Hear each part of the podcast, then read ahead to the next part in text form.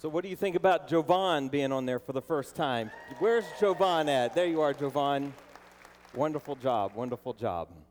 Amen. Are we ready to break open the Word of God this morning? How many of you are hungry and ready for the Word of God? If you have your Bibles, I, I'm going to unbutton this because I feel too bloated today. So, I had a donut this morning and I shouldn't have. If you have your Bibles, I want you to turn with me to the book of Matthew, Matthew chapter 20, and then we're also going to be looking at uh, Acts chapter 2. So you want to turn those uh, in there in your either paper Bibles or if you're any of the new technology, the electronic versions. And while you're doing that, I just want to um, welcome some great friends of ours from Frisco, Texas, that are here sitting with Stephanie, Clint, and Cami Collins. They're great ministry friends of ours. And of course, beside them is, uh, is a girl that goes to school. I'm going to embarrass you, Bree. She goes to school with Stephanie, and her name is Bree Dobbins. So it's good to have all of you with us. So welcome. Bree's been joining us for about the last month or so. So anyway, we're I think she's calling this her home church. So we're glad to have all of you. Well, before I get started, I want to do what I usually would do. There was a $20 bill and a $1 bill that were on the conveyor belt together at the downtown Federal Reserve Building. As they were lying there side by side, the $1 bill said to the $20 bill, Hey man, where have you been? I haven't seen you in a long time. Well, the $20 bill replied, Well, man, I've had a ball. I've been traveling to distant countries. I've been going to the finest restaurants, to the biggest and the best casinos, numerous boutiques the mall uptown, the mall downtown, the mall across town, and even the mall I just newly built. In fact, just this week I've been to Europe, a professional NBA game. I've been to Rodeo Drive. I've been to the all day retreat and spa. I've been to top notch hair salons and the new casino they just built in town. Man, I have done it all. Well, after describing his great travels, the $20 bill asked the $1 bill, where, what about you? Where have you been? Well, the $1 replied, I've been to the Baptist church, been to the Methodist church, I've been to the Presbyterian church, been the Assembly of God church, the Church of God, the AME, the Disciples of Christ church. I've been to all these churches. And of course, the $20 bill raises his voice and says, Wait a second, wait a second, you've been to all of those places? And the $1 bill says, Yeah. And to the response of the $20 bill, What's a church?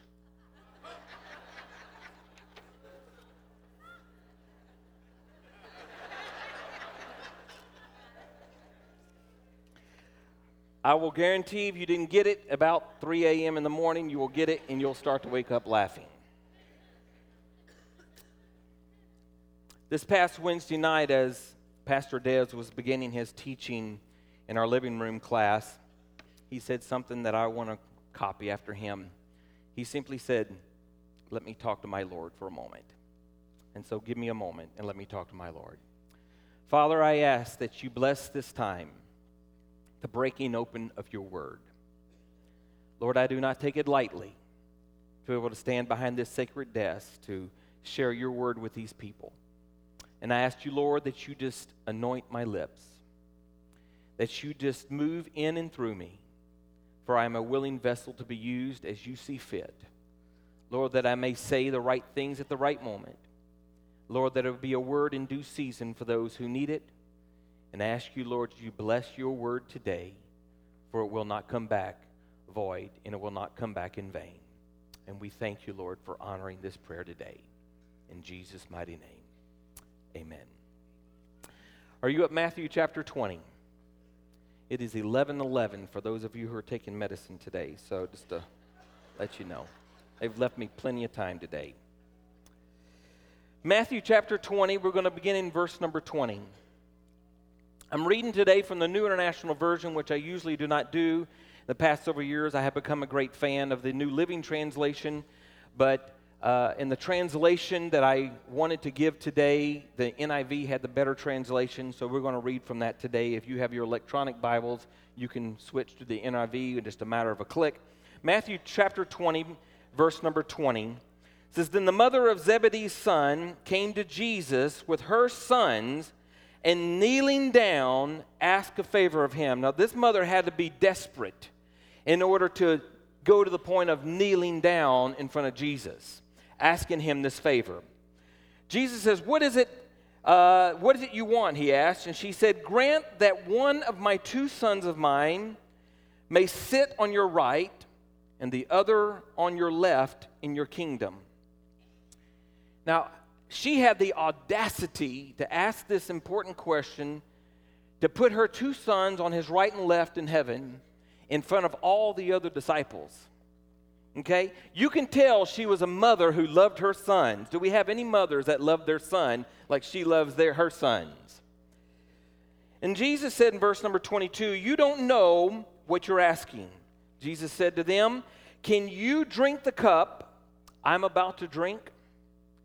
We can. Now listen to their confidence. We can. Yes, Lord, we can. They, done, they had no idea what was coming in the way of Jesus. They said, We can. And Jesus said to them, You will indeed drink from my cup, but to sit at my right or my left is not for me to grant.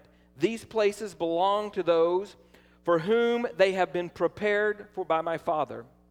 And when Jesus called them together, in other words, he had a, a, board meeting with his disciples. He said, Come on in, you two brothers and you other ten, you come on. He said this. Well, verse 24 says, When they were, the ten heard this, they were indignant with, their two, with these two brothers. And Jesus called a board meeting, and he said, You know that the rulers of the Gentiles lord it over them, and their high officials exercise authority over them.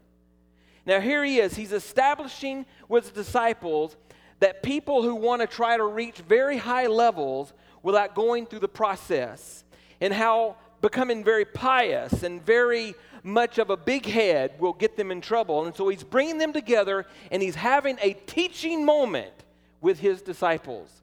And he says in verse number 26, Not so with you. He's saying, No, sir, you're not going to be like them. You are going to be humble in everything you do. He said, Instead, whoever wants to become great among you must be your servant, and whoever wants to be first must be your slave. So we live in this backwards kingdom. To live, we must what? We must die. To go up, we must go down. We live in a backwards kingdom. Whenever you step into the kingdom of God, it completely contradicts the way of the world and the way of the culture. And so Jesus is establishing himself as an example. He is having a teaching moment with his disciples. And he says, if you want to go up, you must come down. If you want to be first, you must be last. And he says in verse number 28 is this just as a son of man, referring to himself, just as I did not come to be served, but to serve, and to give his life as a ransom for many. So, what was Jesus doing? He was telling them, if you want to be great in my kingdom work, do as I do. You think you're here serving me, but I'm here to tell you you're not to serve me. There's an aspect of us serving the Lord. We all understand that. But Jesus saying, I came to serve and not be served. So he's establishing this foundational principle that he wants every disciple, which you and I are disciples, he's wanting us to follow him in this same path to say, it's not about me. Everybody say that. It's not about me, it's about others.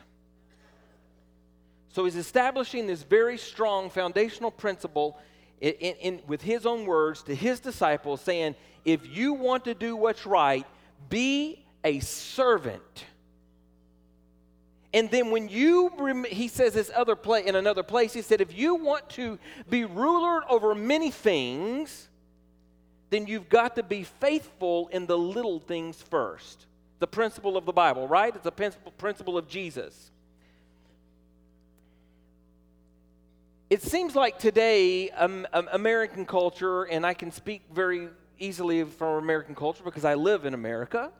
Thank God for that. I'm thankful for America. But living in this culture and, and being uh, in church my entire life, uh, being on the ins and the outs, I've been in the pews, I've been in every position available that you can imagine. Being in that, it just seems like in today's culture, nationwide, you go across the world, but I'm speaking mainly of America today, it just seems like we live in a society that it's all about me me, myself, and I. All, all about me, what makes me feel good, what makes me happy. Forget everyone else. Forget about what they believe. Forget about what, how they feel about something. Forget about all of that. If it satisfies me, then that's all I care about. Does everybody understand and agree with that? One of the things, and I'm going to grab my phone down here for a second, one of the things that is very common today that you will see is, uh, is this, and, and when I do it, I want you to shout out what it's called, okay?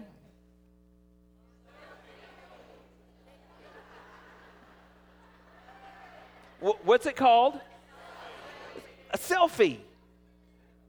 Appropriate for today's culture in the fact that we're all about ourselves. Some of you didn't laugh, and I didn't plan you to, but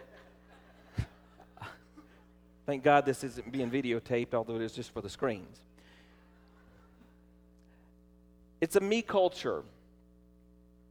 And that culture has bled over into the body of Christ as a whole. Whether you agree with it or not, it's fact. And we have this mindset that I'm going to do whatever I want to do. Forget about anybody's thoughts, forget about even the Word of God. I'm going to do what makes me feel good. And it has bled over into the body of Christ. Now, I'm not speaking generally just for Bethesda, I'm talking about as the body of Christ as a whole.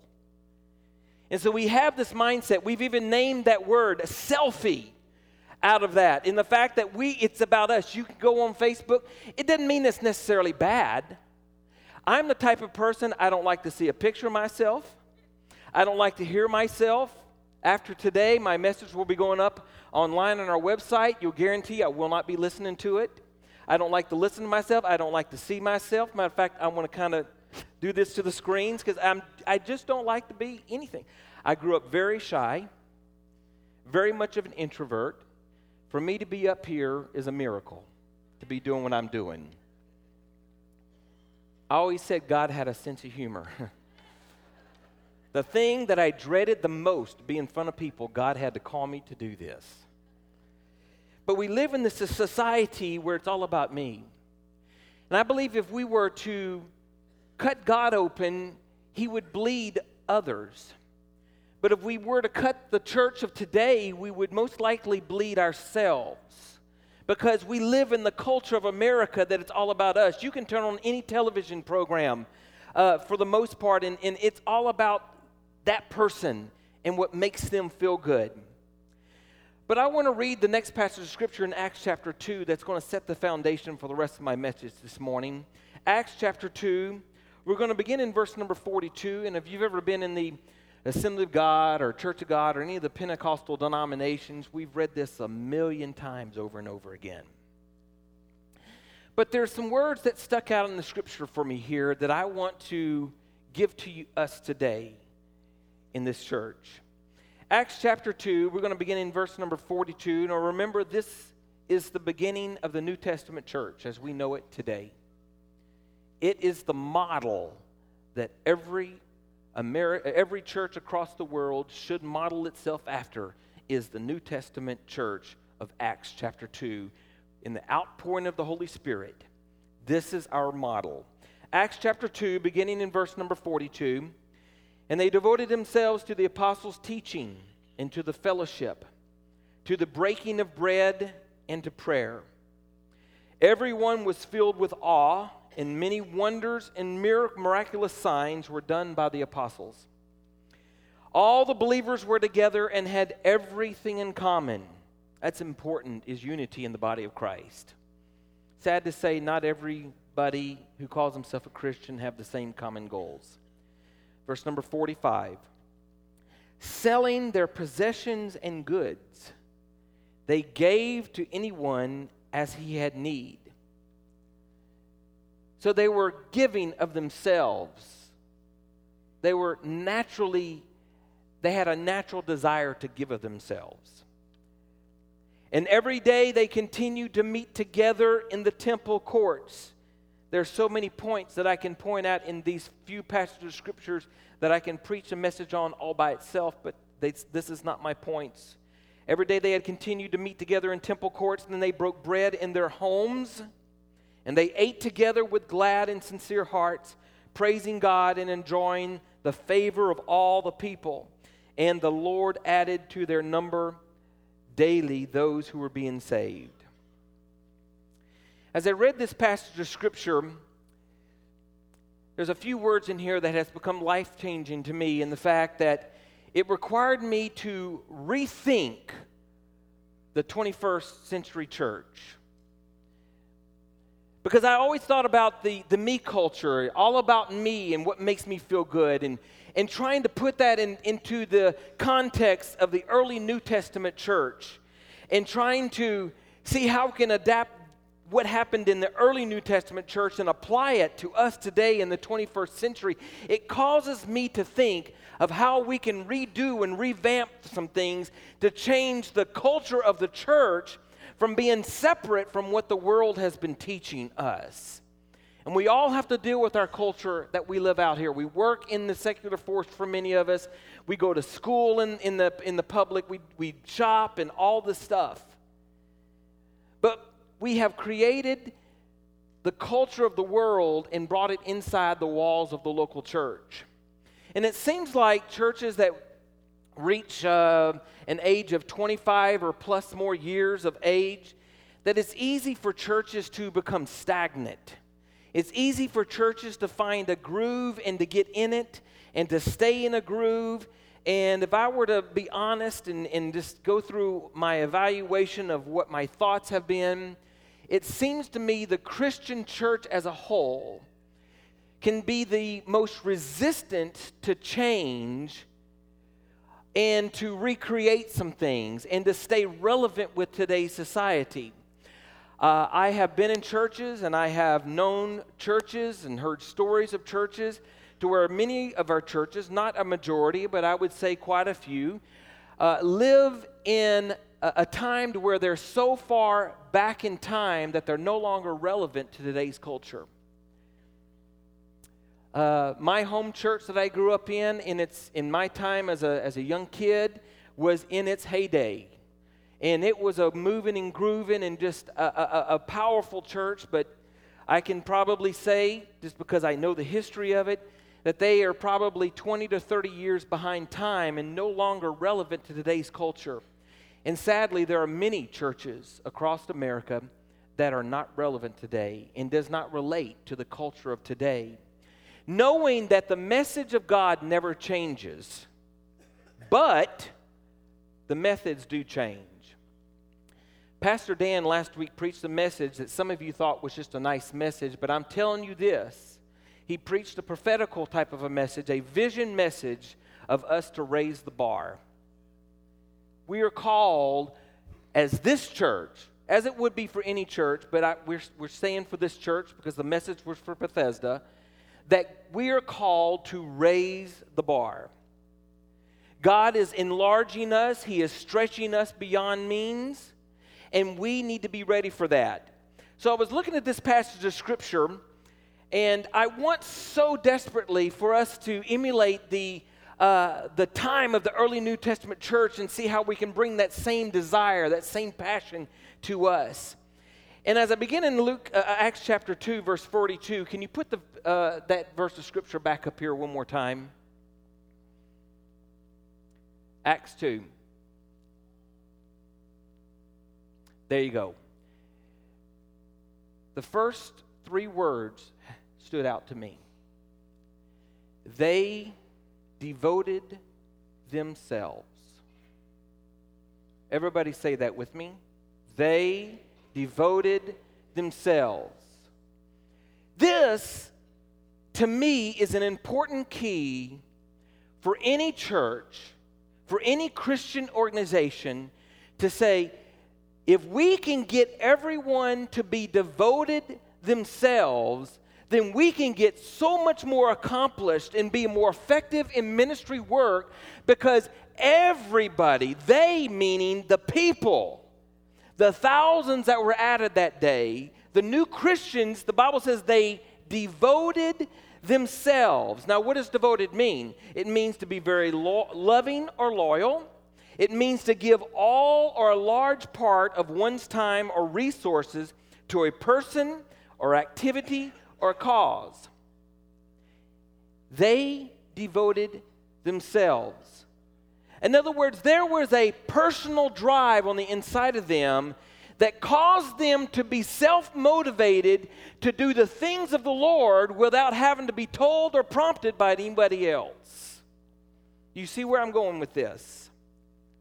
Because we live in a society today to where we are so me minded that it takes, uh, in today's culture, and I say that a lot because that, that's, that's what the Lord has been dealing with me a lot, is the fact that we, uh, as, as church leadership, as even lay leadership of this church or any church, is the fact that one of our biggest obstacles is getting people devoted to the things of God and to be devoted to the house of God, to be devoted to prayer, to be devoted to um, uh, loving each other, to be devoted to others. And so we are trying, I'm trying my best to bring a culture to the American church, which is not easy, to say it's not about us, it's about Him, and when it's about Him, it's about others. Amen? It needs to be about others. Christianity was founded upon principles by Jesus Himself that we are called to be others minded. There are moments in time that we need to be centered on ourselves and take care of our needs, but for the most part, as a whole, we are called to be others minded, that we devote ourselves to the things of God without having to be prompted or begged or asked. It needs an automatic thing. So, in other words, what you devote yourself to do, that no one else has to tell you to do it. In the New Testament, it says they saw needs and they met needs automatically. They devoted themselves.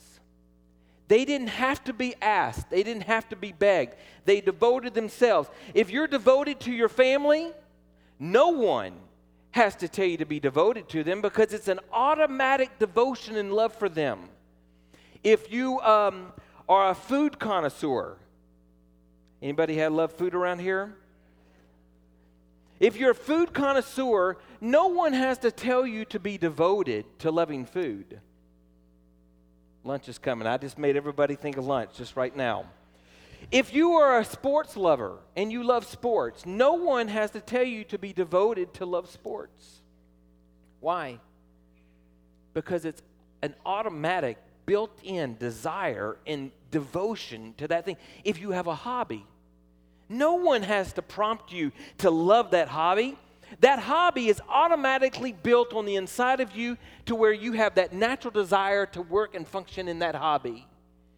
And the same thing goes with the, with the responsibilities of ministry work.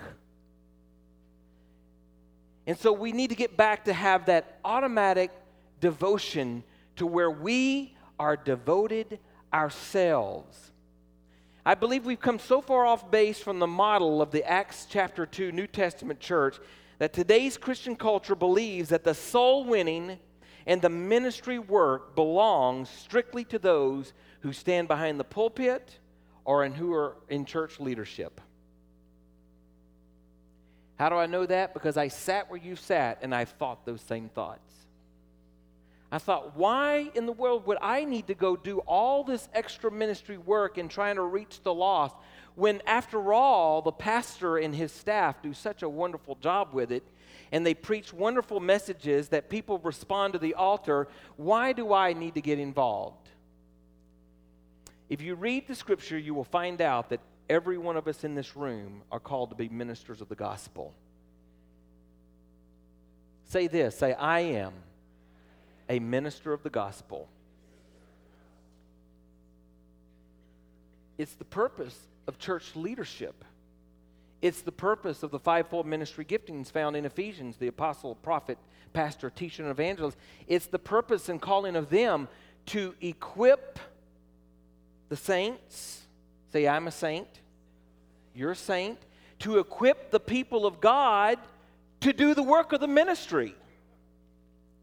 But yet, in today's culture, we've gotten to where we, we think, well, it's the pastor's job or it's the staff's job. After all, they're getting paid a salary, they're getting paid a paycheck, their responsibility. Let them do it all because that's what they're called to do.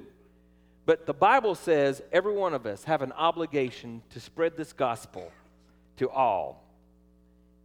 So, somewhere in the last 2,000 years, there's been a shift in thinking that this responsibility of ministry work has shifted from the congregation to the platform. And that is so unscriptural in the fact that that would be the first thing I think the devil would want to try to institute in the local body is to think, ah, don't worry about it. You just sit down, be still, just receive. Many churches today have become a bless me club. What can I get when I go to church?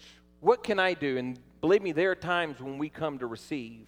Every Sunday, there are moments that we receive from the Lord, but then there are times when we're also called to give.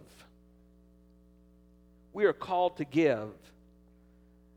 So, what we have now is church leaders being worn out trying to get the people to do what the Bible says they should be doing all themselves, all by themselves.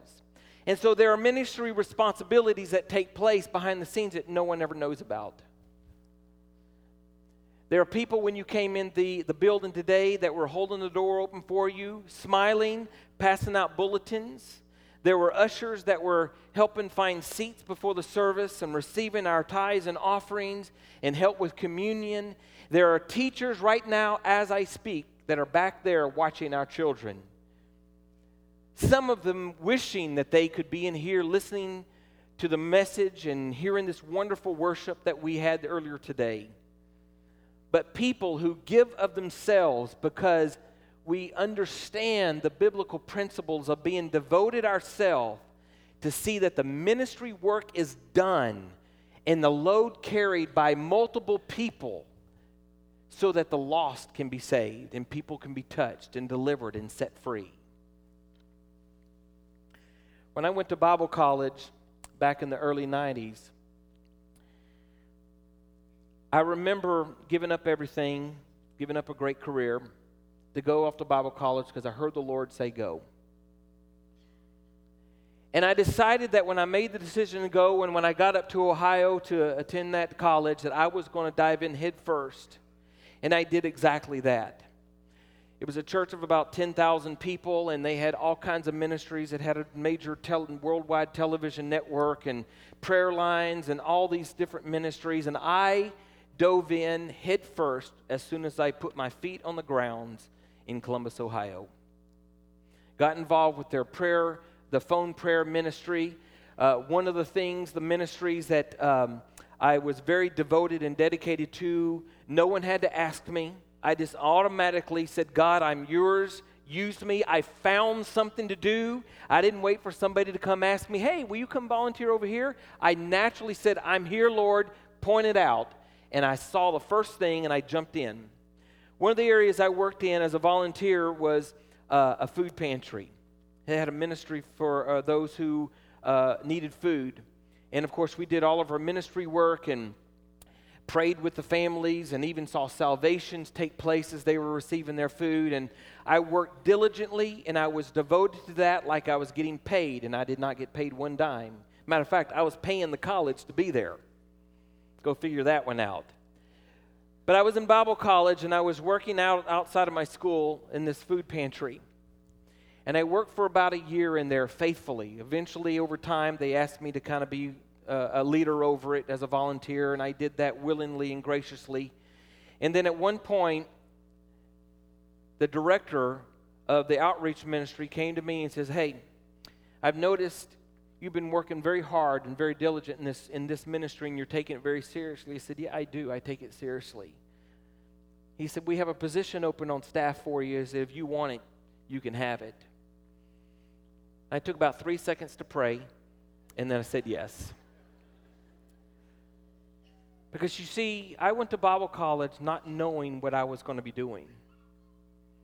I never went to Bible college ever knowing that I was going to pastor. Matter of fact, I even asked God, Lord, you can put me in any ministry of the church, just don't let me be a pastor. That was the biggest mistake I could ever say. Never tell God that you're not going to do something because most likely, he, in his sense of humor, he's going to put you there. So I went to Bible college not knowing what I was going to do. Questioned God many times God, what in the world am I doing up here? I know I heard your voice. I obeyed you. I'm being faithful. I'm being diligent. And Lord, I, I need you to tell me what I'm going to do. And it was one year after I got there, I, I started my staff there at the church. And I've been in full time ministry ever since then, going on 20 years this summer. And it's been the best decision I could have made. You see, some of us want to get to the top very fast. There may be some of you aspiring to some ministry position, and you want it badly. And I'm here to tell you this if you want to get there, be faithful in the little, and then God will make you ruler over much. You see, God had to prove, I had to prove to God, and God was wanting me to prove to Him that I can work in the food pantry. I had to prove to Him my loyalty. I had to prove to Him that I was serious about what He called me to do. Whatever it was, I was serious about it. And I became devoted to something that once I started, it grabbed my heart and I never let go.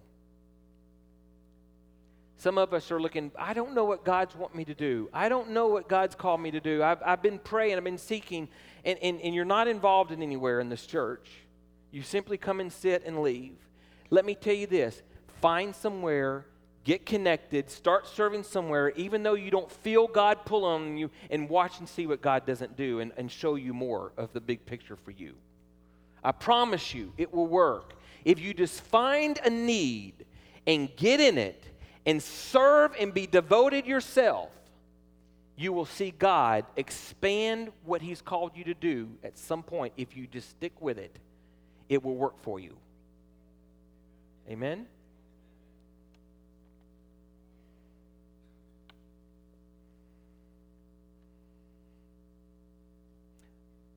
Heard a story of a pastor. He went to a wedding reception one time. And he sat beside a couple that he didn't know. And they started conversing back and forth with each other. And he found out that this couple had been uh, uh, pastors of a church for 25 years. And in the last few years before that, they had resigned and had gone to work in the secular workforce after 25 years of full time ministry. Well, this pastor kind of inquired, Well, what, what made you do this? What are you doing? What, where are you working at now? After 25 years of being a, a senior pastor, working in a ministry, devoted for all those years to people and others, he said, he said, where, what are you doing now? He goes, we run a bar. We run a bar.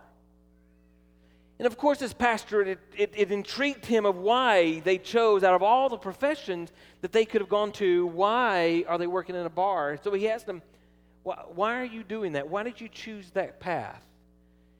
He said, Because we love people. He said, We have found out that the people that go to the bars were devoted by themselves. He goes, We had to be around people. And he said, We found out that that was the place that they were devoted to come and get a drink and that was our way to get into their life that we tried so desperately to do in our 25 years of pastoring that we could not do. So we've gone the path of running a bar. He said, now we've got people that are devoted to us because we have devoted ourselves to them. He said, we're, however you see it as a ministry, that's between them and God. I'm not endorsing, by the way, for you to go quit your ministry and go work in a bar. He said, we were just exhausted. Exhausted doing the work of the ministry and being the very few that, that got involved to help the church go. And we just got wore out and exhausted, and we went to where uh, the people were devoted. He goes, he goes, people in our church for 25 years, they, they, they came late and left early. He said, In the bar, they come early and they leave late.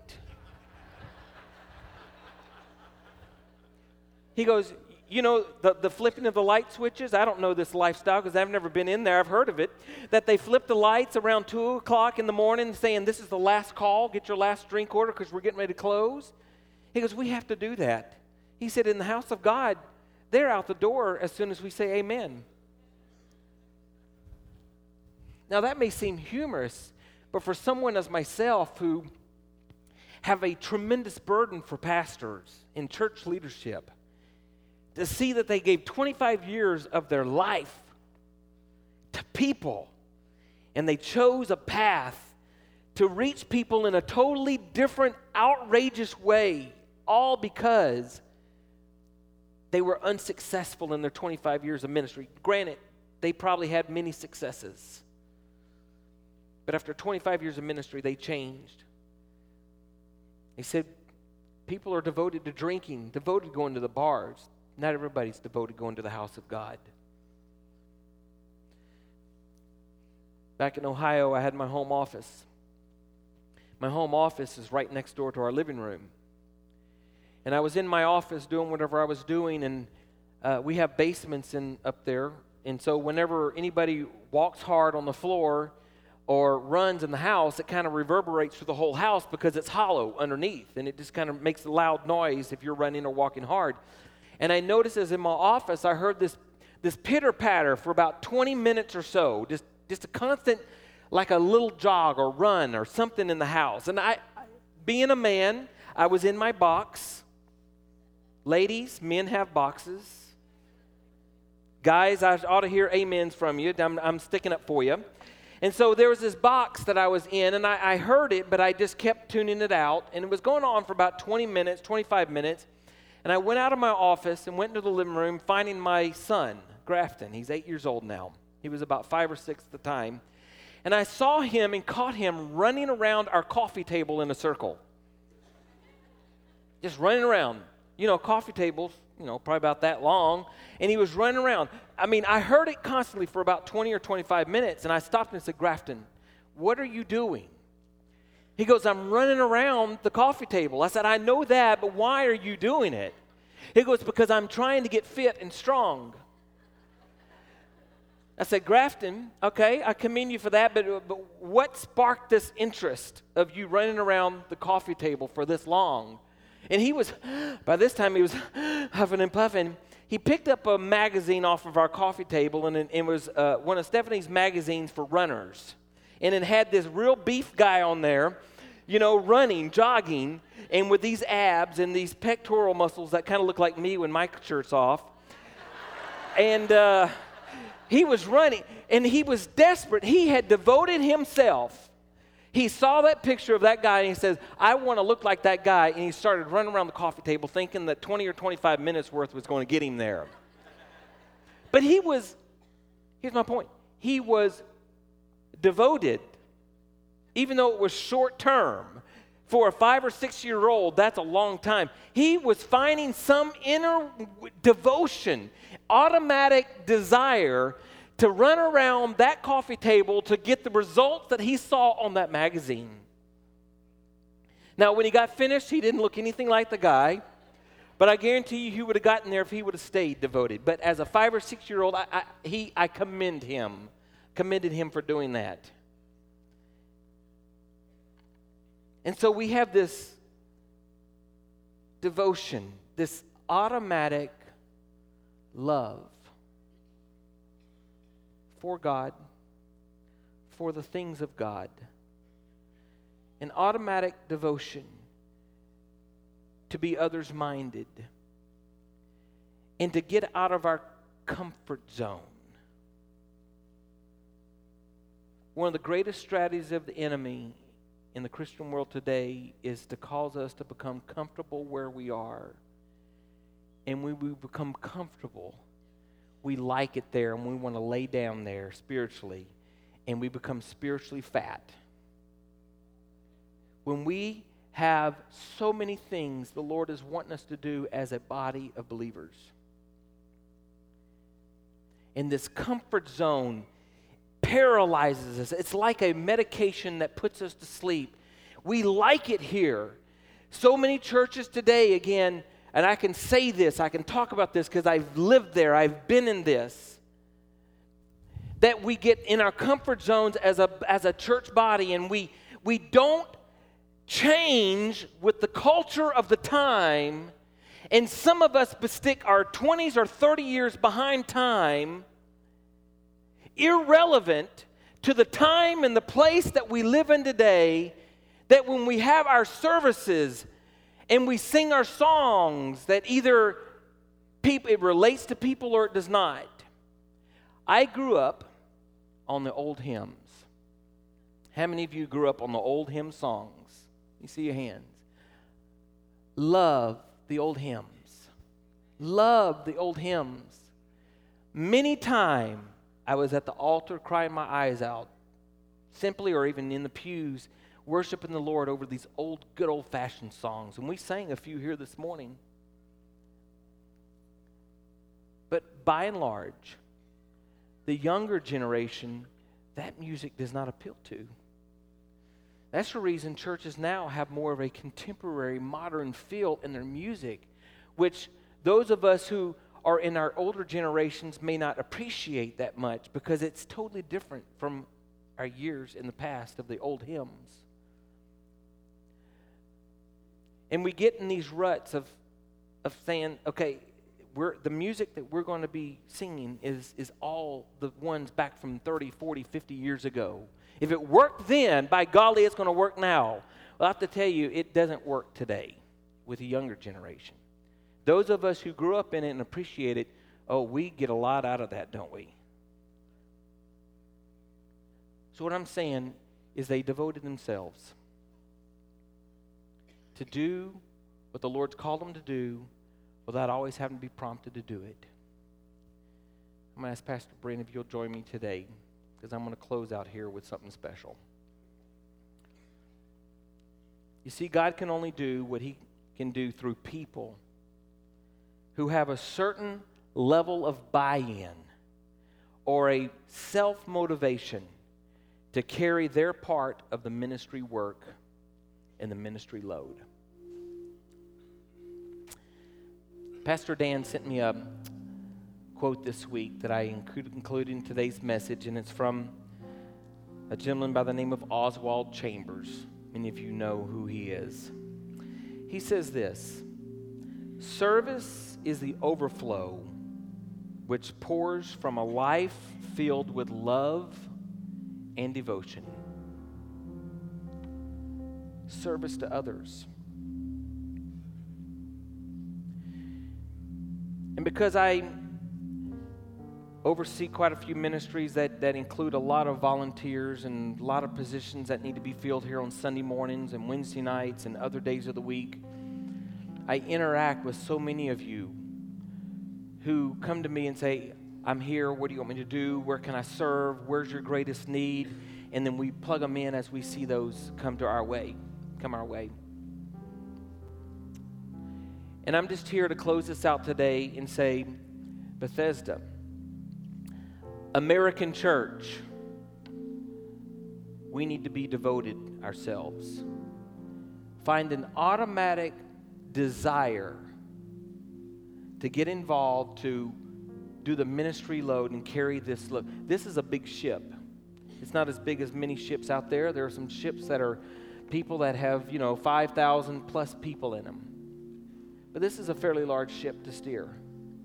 And it takes more than just Pastor Dan takes more than myself, the rest of the staff here. It even takes more from the great volunteers that currently volunteer in these positions. And again, last week, Pastor Dan had challenged us to raise the bar, to challenge us to grow, and to get out of our comfort zone. Our friends that are with us today here, they attend uh, in Frisco Elevate Life Church, Pastor Keith Craft Pastor Craft said a quote that I want to read you. He said, Your next level begins at the end of your comfort zone. That's tweetable right there or Facebook worthy for those of you who are doing that. Your level begins at the end of your comfort zone. And your first step is to become uncomfortable with being comfortable. We'll let that sink in just for a moment. See, some of us may be very comfortable in where we are. Some of us can't serve and be involved because we have handicap conditions or we have work schedules and other things that are very legitimate. But there are many of us who have the physical capabilities, I have the time to find some place in this church to get involved and to help carry this ministry load. Why? For the sake of others, not just to keep us busy. That's the last thing we want to do is be busy for busy's sake. But that we really are here to serve everyone. Parking cars, helping people find spaces, greeting the doors, working the children's ministry, helping with the ushering team. Uh, so many different aspects of this ministry of where we need people to say, I'm devoted to Bethesda, I'm devoted to God. I'm devoted to serve and to be a servant leader. I'm devoted to be wherever the need may be. I'm here. I'm available. We can easily say, look, look what, look what God's done at Bethesda. I mean, look at the wonderful praise team and the choir. Look at the wonderful children's ministry we have. Look, look at all the wonderful different things that are going on there. Look what God has done. But the fact is, God is He's the main one that helped give the vision, but it took people to do all this. It took people. This does not just come at the snap of God's finger. God placed in people's heart to get involved, to help facilitate, and to do all these things that we do so that we have a church to come to to where we can worship our God freely and openly. I'm going to ask to close here. I'm going to ask if you are here today and you volunteer in any position whatsoever, I'm going to ask you to get out of your seats, even if you're in the balcony, and I want you to join me up front here. And if you'll do this very quickly, very quickly, I want to be able to see the people that are here.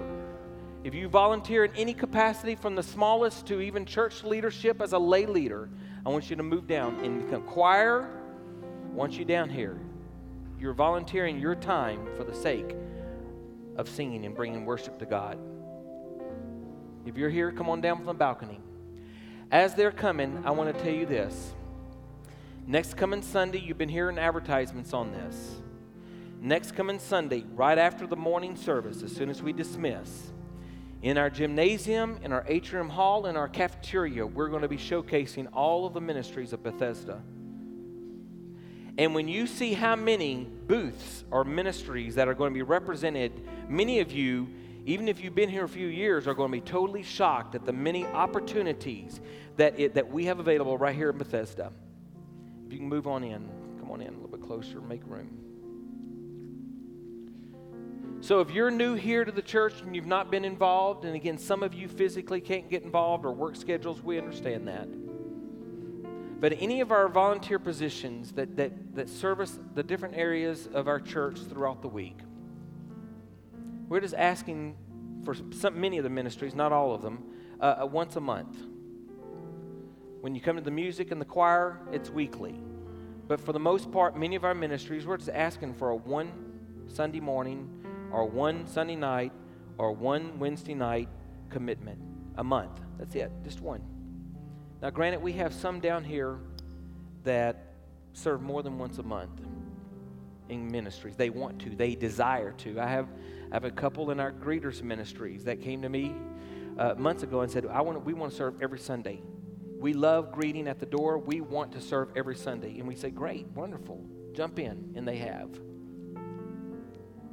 But next Sunday, for those of you who are sitting and not involved and want to get involved, we're going to give you a plethora, if I can use a big word. And I know how to spell it, by the way. Remember, in our family, if it's a big word and we can't spell it, we can't use it. So I know how to spell it. We're going to have a plethora of ways for you to get connected through home groups, through discipleship classes, through opportunities to volunteer and serve. I want, I want all of you up here to turn around and face the congregation. I want you to look and see all these people find some place and they're serving somewhere. They're physically able and they have the time. Turn around and face me. Pastor Dan, will you join me up here to close this out? I'm going to talk to you up here. From the bottom of our hearts. For those of us who are on the ministry, church leadership ministry side, Pastor Dan on down, we thank you for your service to this church. Because of what you do, and you do it willingly, and you don't get paid for it, you do it graciously, you do it with wonderful attitudes. Because of all of that, we're able as a church body to reach the people, the masses in our community. And there are many people here serving the Lord today in this church because of you. And we thank you for that. I don't want you to ever think that those of us in church leadership never appreciate what you do. And I wish I could tell you individually, everybody, uh, individually, one on one, but I can't. And I know Pastor Dan can say the same thing, and he may want to say a few words, but from the bottom of our hearts, we thank you. You all make us look good, and we don't deserve that. And we honor you today. We thank you today. You are God's gift to this church. And we bless you today. And we love you. And we appreciate every one of you. And all your hard work does not go unseen or in vain. We thank you.